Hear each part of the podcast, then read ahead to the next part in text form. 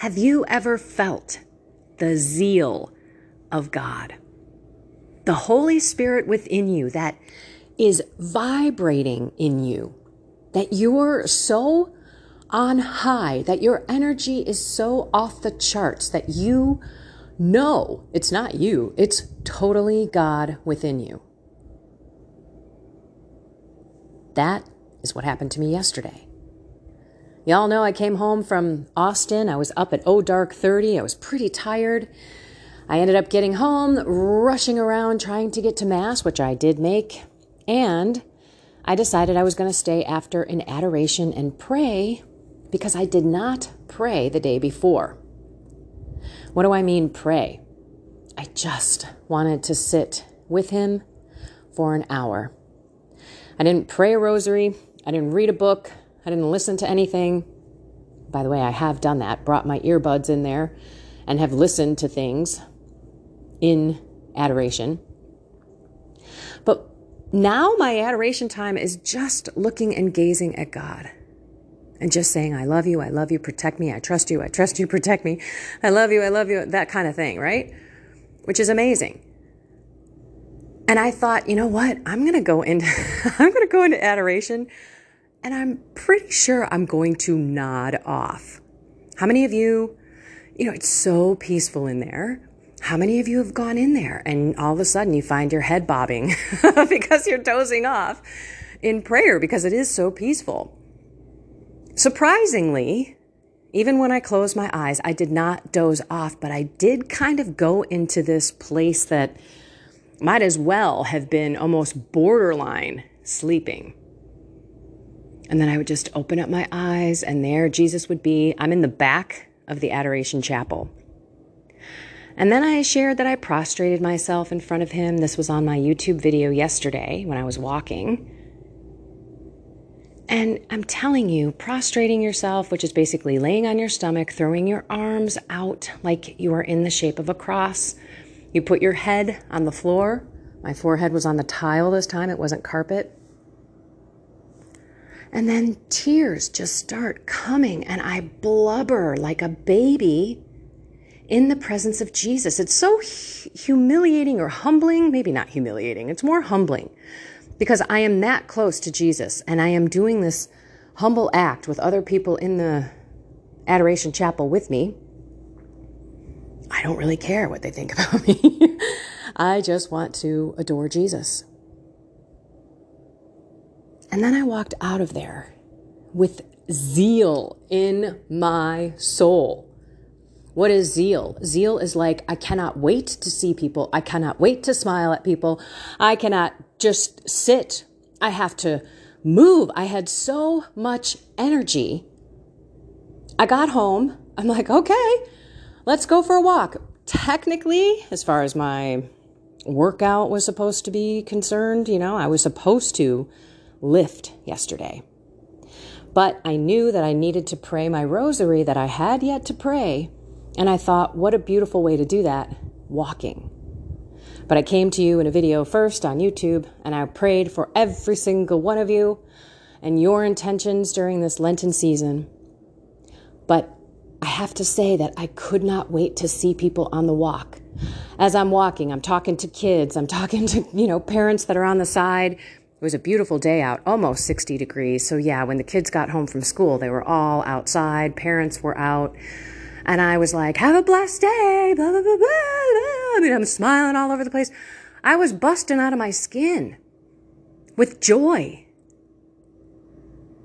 And you might be like, joy, you know, happiness. No, it wasn't happiness. It was God's joy in me. I was truly grateful for everything that He has done in my life through all of your prayers. He has no choice. through your prayers, God has no choice but to pour grace into my heart. My heart is not filled with sorrow, everyone. I cannot explain it. I wish I could. I just am so grateful. So, yeah, when I do bawl, and I bawl quite a bit, It's not because I'm sorrowful. It's not because I'm in despair. It's not because I'm fearful. It's not because I'm filled with anxiety and wondering what's going to happen next, overwhelming thoughts and feelings. It's none of that. It's of peace and gratitude for what He is doing in my life, healing me. Not just my heart with my husband and my dad, but healing me with my actions and my thoughts and my words and my deeds. And I am trying to live a thousand percent of my day with Him. I, yeah, I don't know how to explain it, but I will say this. I believe that God totally set me up for this. If God wasn't in my life and my husband passed, there is no way I would be handling it like this. I'm not sure God's grace would have been poured out in me like this. I came home yesterday, I went into my mailbox, I pulled out another five, six, seven masses said for my husband. Perpetual masses, big deal masses, not just, hi, I had one mass for you, which is great. I'm not, you know, I'm not at all. Every Mass is a gift. But these bigger Masses, these continuous, perpetual prayers and novenas and first Saturdays, first Fridays, first, I mean, just incredible. And I believe God set me up for this. So that I could also share it with you and that your prayers and me understanding prayer now, this has been a very, very good spiritual lesson for me. Praying for other people, praying for those souls in purgatory. What a difference it makes. So, I will tell you what Father James said when I was out speaking in Austin. He just reflected on my story. He heard me speak both times. And he said, The beautiful thing of what God is doing in Kendra's life, I was very self centered. I was turned in. This is before God found me. It was all about me. And then God grabbed my heart and I started loving differently. And I started to develop a prayer life and a relationship with Him. And then my self centered prayer life turned outward. So it's others centered. Do you remember when I said joy? Jesus, others, then you. I believe that was the joy I had in me yesterday. Because I am thinking and praying for others in this time. It should be all about me. I should have this self pity and this woe is me kind of thing. Maybe I should. I don't know, but I don't. I think it's normal if people think, yeah, you should withdraw. You should, you know, take this time and, and mourn and grieve. And I am. I'm, you know, there's no doubt that I'm processing this. Maybe I'm still in that la la land shock thing, but I don't think so. I've been living in this house. You know, I came home yesterday. It is eerily quiet. There's no doubt that coming into the house sometimes is difficult, very difficult. But then I just turn to Jesus and God and Mary. I flip my head straight up to, to heaven. And I say, Hi, honey. You know, I know you're not here, but you're here with me in my heart. And you're in the best place ever. You are saved. And for that, I take joy. And I ask God to fill me with it. So this is the walk. God can help you suffer with joy. Whatever it is that you're doing this Lent, ask to suffer with joy. I had a wonderful time speaking with people at Legatus. It didn't even occur to me to feel like I was missing out on something with wine or any other drink. Just didn't even occur to me. And that, again, is the grace. And that is suffering with joy. Now, some of you may be in the in a situation where you absolutely are having a difficult time staying away from whatever it is that you're trying to stay away from or bringing in virtue and prayer and all that kind of stuff. So I know that a lot of you struggle right now. And that's where God comes into play. So I just ask you to ask God to help you suffer with joy, to give you those true reasons. Remember, we're children of God. He's calling us to be different. He's calling us to be a witness to His love, to His way. And if we look at that sin, or if we look at that behavior that isn't a virtuous one, like, in other words, you're not praying, you're staying in bed, you're not trying to build a relationship with God, we got to look at the main reasons. What are our whys? We're a child of God. We live for that audience of one. We want to be different. Then let's look at the thing that we're trying to change. If it's sin and it's kicking something out of your life, look at the stupidity of that sin. Why do you want to drink? Think about the times that you have a hangover. Think about the things that you say and do that you would not do or say if you didn't have something altering your rational mind, your frontal lobe where all your decisions are made. Maybe it's gluttony and you're addicted to food and you're trying to stop being addicted to food. Remember what it does to you. It weighs you down it keeps you really feeling like there's no energy in your life. You're probably lazy, you're probably not working out, and you succumb to sugar and addictions and all of that. When you're done eating, you feel horrible. I mean, you, you go through this guilt and this shame. And that's again why we need God's help for temperance.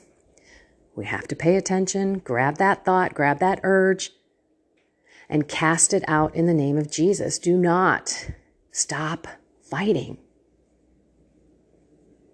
And know that God wants to have you suffer with joy. This whole Lenten season is not supposed to be us whining and complaining and moaning and groaning about the change that we're trying to have be permanent in our life. On the other hand, we should be excited and run to Jesus and be excited about what he's going to do today. And how we can be a witness to those around us. We can all have joy if we think about Jesus and others and then ourselves, right? Even though it's you. joy doesn't end with an O.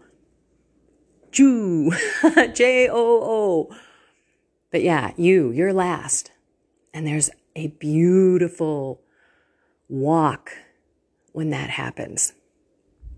And I'm grateful for that because the other people in my life are the ones that have propped me up, have lifted me up, have pretty much stormed heaven where Jesus and Mary have no choice but to pour down grace into my heart. And do you know what a lesson that is for me? What scales got pulled off of my eyes and how much bigger my heart is for all of you and all of the people who are lost and who are indifferent to Mary. I mean, all the people in purgatory. Ah, it's just amazing. So let's pray right now for God to come into your heart with trust, with confidence. And we can receive God's wisdom, which will change our thoughts, our words, our deeds. Let's pray. In the name of the Father, and of the Son, and of the Holy Spirit, Amen.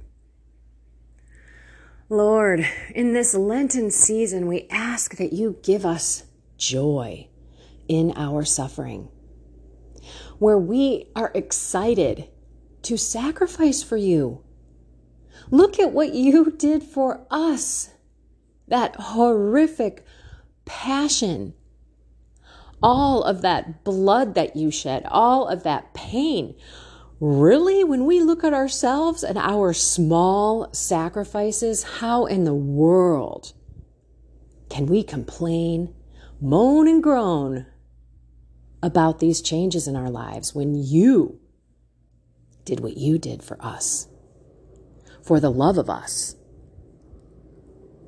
So we ask you, Lord, to come into our hearts and show us the truth about this stuff in our lives. How it hurts us, how it keeps us from you, how it blocks this total joy in our hearts. Because we turn inward into ourselves instead of turning outward to pray and love for others and also to give our lives to you and watch your miracles and your grace pour into our hearts and our lives. Mary, take our left hand. Holy Spirit, take our right. Walk with us through this day, leading us to Jesus' sacred heart, where there we will find strength and power and able to cast out any of these evil spirits that are pushing us in the wrong direction, that are lying to us as we're going through this Lent, who are making us think that we need these things in our lives or that we don't need prayer or God. Lord, in the spirit of praying for others, we are going to take a moment and identify by name all of those souls that have gone before us so that we can pray that you lift them up into heaven. Their sole desire in purgatory is to be with you. It's the biggest pain to know that they're saved, but then yet not with you. Oh, sorry, everyone. I have a radio program on Iowa Catholic Radio. That was my alarm. Sorry, God. Okay, here we go. Let's list all of those names in purgatory.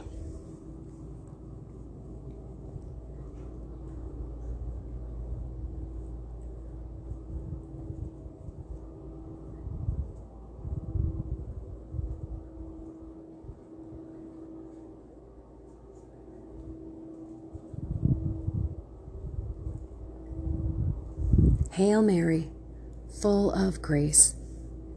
The Lord is with you. Blessed are you among women, Mary, and blessed is the fruit of your womb, Jesus. Oh boy, sorry everyone. I guess I missed my time for being on the radio. so they called while I was in the midst of the prayer. I think we were about ready to pray Hail Mary for all of the souls that we just listed to God that are in purgatory. All of them, whether they're Catholic or not. Hail Mary, full of grace, the Lord is with you. Blessed are you among women, and blessed is the fruit of your womb. Jesus. Holy Mary, Mother of God, pray for me, a sinner, now and at the hour of my death. Amen.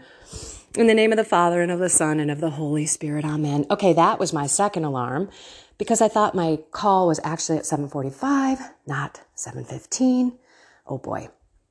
I'm sorry, Deacon Tony, for giving you a heart attack because he's always worried. Is she going to pick up?